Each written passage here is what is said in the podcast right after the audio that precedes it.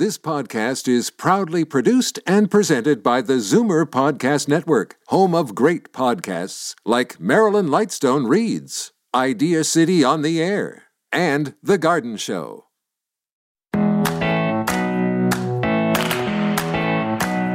But where do babies come from?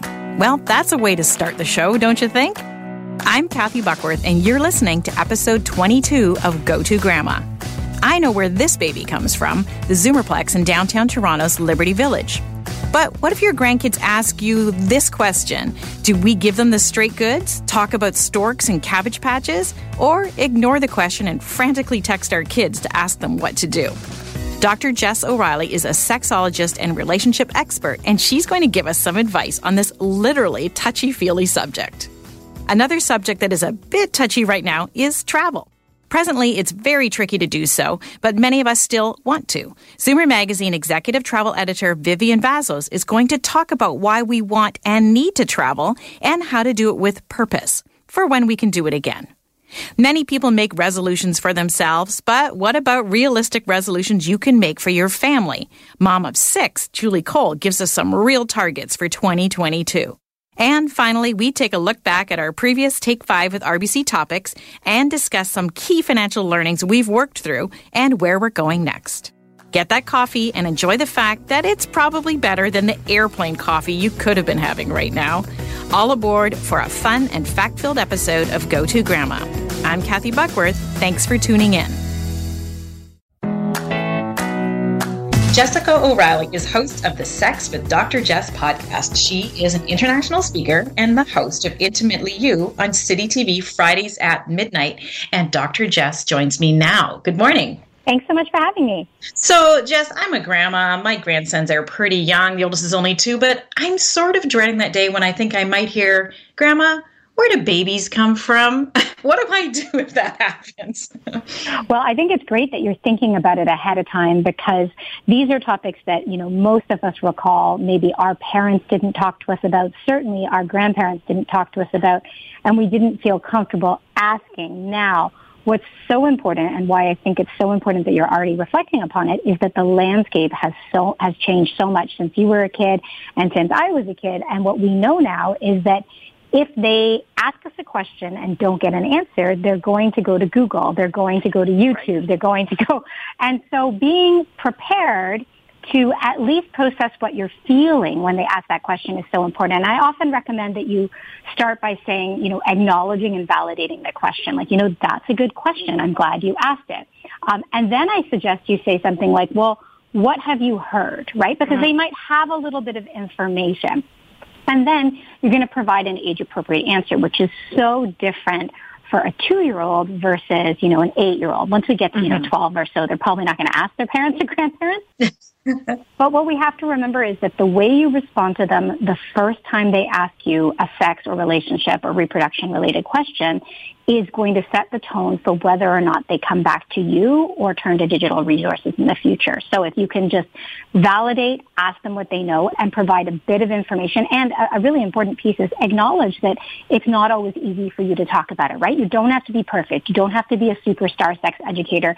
You just have to be, you know, emotionally literate enough to tell them what you're feeling. Yeah, I think those are great points. You're absolutely right. Sort of the last thing we want them to do is to, to hit Google and enter terms that we don't really want them entering. Uh, what if, though, I'm standing in my kitchen and I have a 10 year old grandchild who asked the question, can I say, hang on, and call the parents or, you know, my kid to say, what have you told them already? Like, when should that conversation take place? You know, in terms of do I avoid it and say, ask your mom and dad? Or do I call mom and dad and say, okay, what do I do here? Great question. If mom and dad or if the parents are leaving their kid with you, it's because they trust you and they trust you to answer all sorts of difficult questions, not just around sex. It'll be around oppression and race and racism and all of these things. So I don't think you necessarily have to ask permission of the parents, but what you said is a perfect start. Well, have your parents told you anything yet? And if they say no, then you can say, well, here's what I know. And then you might say, okay, let me check in with your parents. But mm-hmm. you don't want to kind of tell your grandkids that you need your parents, their parents' permission or your kids' permission to talk openly with them. Because again, this information is absolutely accessible. The more we hoard it, the more problematic relationships and sexuality becomes. And we have a wealth of evidence showing that the more we share around comprehensive sex ed, the healthier young people will be. They are more likely to delay the onset, onset of sexual activity if we provide them with accurate information. When we make it something secretive, when we focus on abstinence is where we run into problems. And then I suppose, you know, if they have asked the question, we're being trusted with giving the information out, which I think is great advice. Um, so I tell you know, the 10 or 12 year old what I know and what I think they want to hear. Is it important to close that loop with the parents? Or I think it is, but I'm thinking maybe the grandchild told you something in confidence. And do you keep that confidence? So, You know, don't tell mom I asked you. You know, what would you say about that? Well, my perspective is that you try and keep the confidence unless there's, you know, something to be concerned about. Of course, right. you know, if there's, you know, concern around ab- abuse or something like that, then you would speak up. But here's the thing, as a parent, we know we're not entitled to know everything about our child. We're not entitled to their every thought, their every concern, their every question. And so if you as a grandparent, if you've cultivated that relationship, um, that's something that they're very fortunate to have. And you probably don't want to break confidence unless there's a really good reason to. I think that's great. And I guess, as, as you said right from the get go, like give them the truth, give them the real information, not secret. So I guess saying things like the stork and the cabbage patch, that's out. yes, absolutely. Darn. they can understand, you know, from a very, a two year old can understand actually the baby grows in the belly, but it's actually inside something called the uterus. Uh, and then it comes out of this person's body. Uh, and as they get older, they can understand that it is, you know, it passes through the vaginal canal in order to come out. Uh, they can understand that a sperm goes inside, that goes toward the egg. Actually, the egg picks the sperm is more accurate. we know. Now. Yep, yep. uh, and then, you know, they can understand that a penis goes inside a vagina. And that's, of course, only one way to make a baby that, you know, people are also doing it in other ways. And we have new technologies. And I think that. I think it's important as you're talking to, to use the proper terminology for our child to right from the start uh, definitely in terms of agency over the body, in terms of protecting mm-hmm. yourself and advocating for yourself and, and speaking up when something doesn't feel right. Also, it literally saves lives. You know, the capacity to become comfortable with every part of our body and not hide or shroud the genitals in shame means that when there is an issue, uh, you know, maybe they find a lump in the testicle or maybe mm-hmm. they have some sort of pain in the vulval area, they're more likely to seek medical care. So absolutely, it may sound clinical, it may sound dry, but there's no reason for these parts to be cutesy. I think that's great advice. I love talking with you about this. And if people want to get more information, they can go to your website at Sex with Dr. Jess or Happier Couples and can, of course, watch you on City TV. Thank you so much for joining us, Dr. Jess. Thank you so much for starting this conversation. Vivian Vassos is the executive editor of Zoomer Magazine and EverythingZoomer.com. She's joining me now to talk about their January edition of Zoomer Magazine, which includes 22 reasons to travel in 2022. Good morning, Vivian. Good morning, Kathy. How are you? I'm great. It's so nice to have you on to talk about this. And we're going to get into a little bit about, you know, purposeful travel and things like that. So, can you tell me about some of the thinking behind this article and the 22 reasons to travel? Well, I think now we have to think of travel in a different way. Obviously, there's a lot of things we have to do before we go and when we go, but thinking about how we want to travel now, how it makes a difference, why we want to travel. So obviously the first reason I think for most of us now would be friends and family. Mm-hmm. Those are our biggest reasons to go now. Absolutely. So when you're thinking about it, though, you know, as a grandparent, for example, do you want to share something in your culture, in your heritage, something that you love? Like take your grandson or your granddaughter golfing with you for a trip. So it's purposeful and and and but it's pers- personal, and I think that's really important as well. Is sharing that sort of love, passion, passing something on to the next generation or the skip gen, as, as we yes. call it and you know taking them on a golf holiday or taking them somewhere where they can learn to cook with you if you know you think of grandpa and, and grandson or granddaughter making cookies at christmas or you know easter any any sort of special occasion birthday cake so it's those skills that you also bring back and and sharing that passion it brings you closer together and i think that really is the number one reason to travel you, there are lots of other reasons obviously if you're an animal lover for example think about it as enlisting a, an advisor or a travel agent that can help you you know, sets out sort of family ideas of where you can go that can support animals, wildlife. Nature conservancies is another really great example. Right mm-hmm. outside our back door, there's so many places you can go to hike. And at the same time, your little contribution goes so much farther because it keeps these nature areas you know, fresh and new and sustained. I agree. And, and you're right in the sense that we sort of have to redefine our definition of what travel it is. It doesn't have to be jumping on an airplane and traveling thousands of miles. It can be literally outside our front door and looking for those, as you mentioned, experiential things that really take us to a new place with our kids and our grandkids. Yeah, and things that bring us joy. You know, think about Harry Potter and trains. There's so many great train journeys that we can do right here in Canada. Also, boating and mm-hmm. getting on getting onto the water and just experiencing that, and and frozen water as well. I mean, skating, doing those things that are active, and and but you're still contributing to the local economy. So you're not just contributing to yourself and your health and your wellness, but you're also contributing to the local economy where it keeps you safe. If people are out there, you're spending a little bit of money, everyone is a little happier because they can do these things, of course, within the protocols and safety. Absolutely. And we, to, we really have to make, you know, an extra effort to keep that in mind. Absolutely. And when my kids were young, I used to try to look at their school curriculum and take them somewhere where they could learn about what they were learning in school, make history come to life, so to speak, you know, go to the parliament buildings, etc. And again, you're right. We can do so much of that in Canada. Take a train, take a tour. So we have to really think about what do we want to get out of this, not how far do we want to go.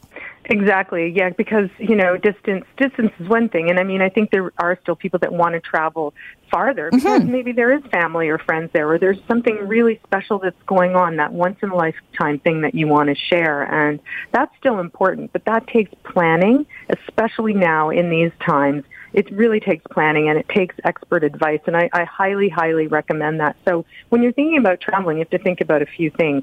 Where do you want your money to go? Is it sustainable and environmental? Is it t- toward local communities, women's um, women's sort of uh, charities mm-hmm. or women first businesses that could be anywhere from Asia to South America to Mexico? Is that where you want your money to go? Is it to animal welfare and wildlife? Or is it just to your family and having a, a beautiful time in a cottage or, or um, on the lake somewhere and you you actually spend time going on a local cleanup and cleaning up the area maybe in the springtime after the snow melts and you know there's a lot of stuff that's left over. So these are things you, we I think we think about now. This this meaning. What does travel mean to us now? Mm-hmm. And I mm-hmm. think it's important that we think about it from that perspective. I think those are, are great points. And even you know, I want to say that you know, if your if your type of travel is going to a resort somewhere hot, many of those places that you go to also have programs to support local families and charities and bring goods and supplies to them. So don't overlook that. You know, if you are looking for that sort of resort holiday as well. Absolutely. And you know, so many of us have that one little forlorn suitcase, that carry on suitcase in the back of the closet that we, we can easily fill with supplies that we sometimes take for granted here. Toothpaste, toothbrushes, notebooks, pens, soap, all these things, and and they're so appreciated. I mean, any anything that you can leave behind that's useful really does make sense. And again, it supports the local economy. It makes the economy stronger there, so it makes it safer for all of us to travel. And that's the thing we have to remember. If you support local, your local community is going to be safer because it is staying vibrant, and that's so important. I love this conversation, Viv, and I could talk about this for ages. But in the meantime, I'm going to ask our listeners to pick up the recent copy of Zoomer Magazine with these reasons in it, and of course to visit everythingzoomer.com for more great advice on travel and just life. Thanks for joining me, Viv. Absolutely. Happy, happy, healthy, stay safe, and we'll speak with you soon. Safe travel. Julie Cole is a recovered lawyer, mom of six, and co founder of Mabel's Labels. She has helped her company bring their product to a worldwide market, gain media recognition, and win countless entrepreneur awards. Julie is a regular television contributor, a sought after speaker, and a parenting blogger. Good morning, Julie Cole. Thanks for joining me again. Julie, you have six kids. Do you set resolutions for your family? And what are some realistic ones that we can all set? Yeah, look, I try to not think of it so much as resolutions, but as maybe goals. Mm-hmm. I think this year, Kathy, as we're going into this, you know this, like we're again in tricky times, and I think we we can't be too hard on ourselves during these COVIDy times. We have to be realistic with ourselves and with our families. But I do think it's nice to have a few little goals for your family and and just even sit down together and try and create them. I think a couple of things that work quite easily, and obviously, you know this this can pull grandparents in, extended mm-hmm. family in, and that sort of thing. But, um, and I know you're going to be a big fan of this one, but I think exercising together is a really great goal. I know for me, I did, I have so many memories of walking with my grandparents. Mm-hmm. We walked constantly. We're at the cottage. We had this walk we would do. It was a mile away to another lake. And it was on these walks where we were getting exercise and we were also talking. And they shared so many stories and they really listened to me during these walks. So I have lots of great memories of walking with my grandparents.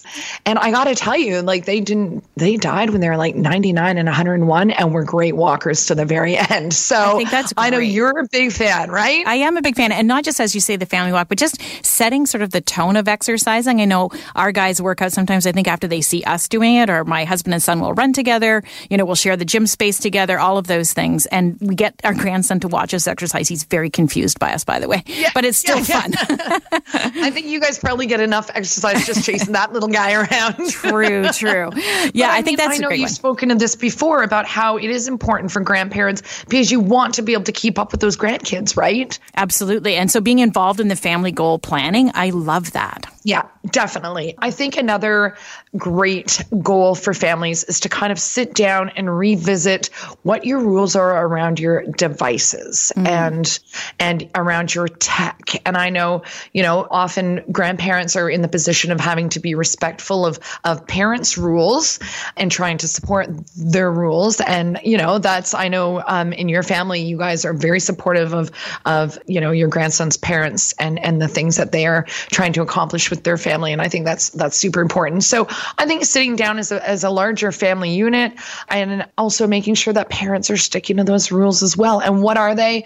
You can say, you know, no devices at meal times, mm-hmm. or you know, d- no devices in bedrooms, or only a certain amount of time, or once the homework's done. Whatever they are, make them reasonable, make them realistic, get buy-in around the table from everyone, because then you're going to have a better chance of succeeding at this goal. It's so true. And, and as you know, my daughter doesn't let her kids, my grandsons, watch TV until they're two. And so we have those same rules at our house because we want to respect them. And it's really not a hardship. And she's going to be on the show next week to talk about it.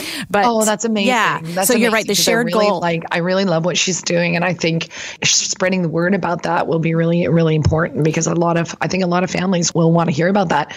The other one, again, I know this is something that your family has, ex- like your extended family has a lot of buy-in, is a goal around getting outside and being adventurous. Mm-hmm. You know, what I know when we first came back to Canada from Australia, Daddy was Australian, and he was he just because he had never had seasons like this before, he was very good about embracing. So he's like, well, it's snowing. We might as well get the kids learning to ski. We might as well get them playing ice hockey, doing things that he never had the opportunity opportunity to do growing up. So I think, you know, sit down with your family and be like, what are we going to do to get outside more and take on some adventures? And I think, you know, especially during these times, these COVID times, we know that being outside is actually really good for our mental health. Um, it's good for everyone, young and old alike. So, you know, what does your family want to do to get outside more? I bought Owen, and my two year old grandson, a set of skis for Christmas this Yay! year. Yeesh. Yeah, so that's very fun. And I agree with you. Getting outdoors and it exhausts them, which is good also. Oh, 100%. I mean, isn't half the thing with parenting and grandparenting about just tiring them out? Exactly. Like, isn't that like our number one goal every day? So, Julie, we have about 30 seconds left here. You need to share one of your grandma's great nuggets with me. She had great sayings, and I want to end with on that note. Oh, she sure did. Well, you know what? I might just quickly give two. Okay. So last time I was on your show, I was talking about how grandparents can be supported of their kids, their grandchildren who are LGBTQ plus. Mm-hmm. Mm-hmm. And I forgot to mention the very thing my grandma did, which I thought represented a great support. And this was when a cousin came out when my grandma was 85. A cousin wrote her a letter and said he was gay. And she wrote because he was living overseas.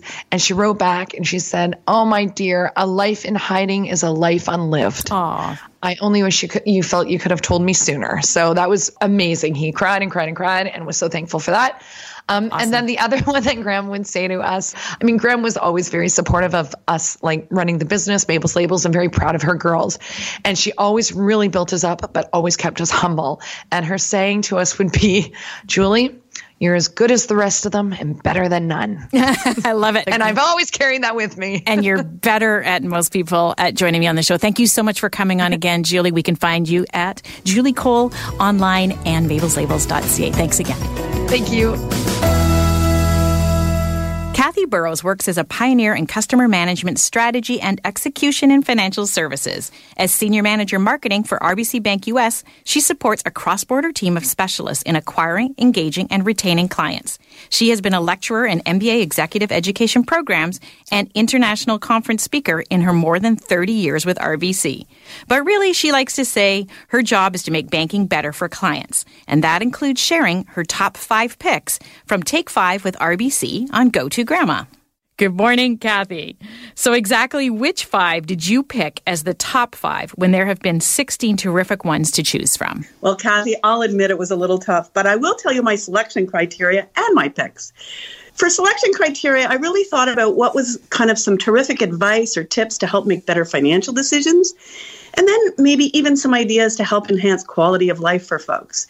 So here are my picks. Number one, Retirement Myths and Realities with Rick Lowes, then Home Plus Advantage with Alain Forget, and then Second Act with Natalina Bombino Campanola, and then the Mydoh app that you talked about with Gaurav Kapoor, and last but not least, number five was Sweet Event with Kat Soderstrom, just a recent one. So tell me a little bit more about the picks so we can remind our listeners. Sure. So, some of the best segments for advice from RBC experts were on your Arts Party show, which included Rick Lowes, who's the VP of Retirement Strategy at RBC, who had some revealing insights from the latest RBC Retirement Myths and Realities poll, and really how Canadians' perspectives on retirement have shifted over the last 18 months. No surprise, but important insights. And then there was the 3Rs show remembering, resisting aging through fitness, real estate in the US, and that's where my colleague Alain Forget offered key information for Canadians about what they need to know about buying property in the US. And, you know, as avid buyers of US real estate, um, Canadians are still buying in the in the Sunbelt states, and so Alain explained the differences between U.S. and Canadian mortgages and shared how RBC Bank can qualify Canadians for a U.S. mortgage without a U.S. credit history, making it easier for them to buy their dream homes. Then there were some segments featuring quality of life advice from RBC clients, including from the show Sleep Strategies, Grandparents and Disabled Grandkids, and Passionate Retirements, which featured Natalina sharing her second act, which is running a cooking school in her retirement years, which she then reinvented to become an online cooking program during COVID. And Natalie, Natalina chatted about the importance of a good financial plan to achieve one's retirement goals and the need to keep it flexible and adaptable in case of the unexpected. Not that we haven't seen any of that in the last 20 months. And then for quality of life and financial management education, there was Wine, Women in Song and Smart Show, which featured Gaurav Kapoor, who's the CEO and co founder of Mydoh, which is a family banking app powered by RBC. And he talked about the importance of building money management skills and the gap in learning opportunities available for youth.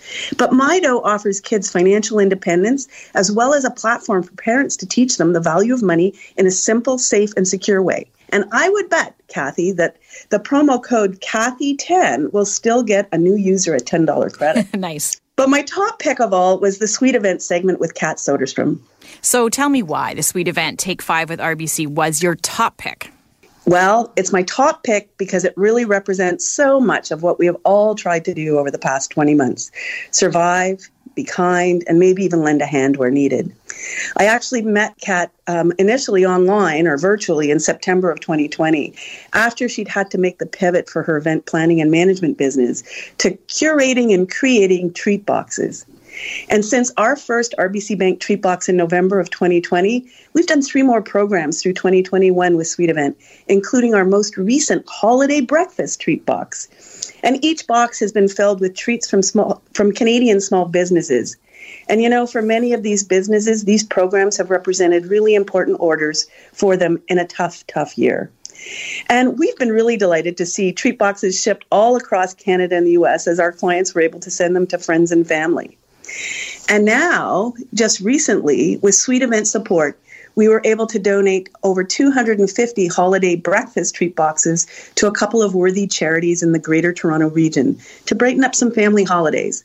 So, all in, it feels pretty great. What a great year we've had with these segments, Kathy. And I hope that I can encourage our listeners to go back and listen to them on our podcast. Thanks for joining me. And we can go to discover.rbcroyalbank.com for more information. Thanks. Great. Happy 2022.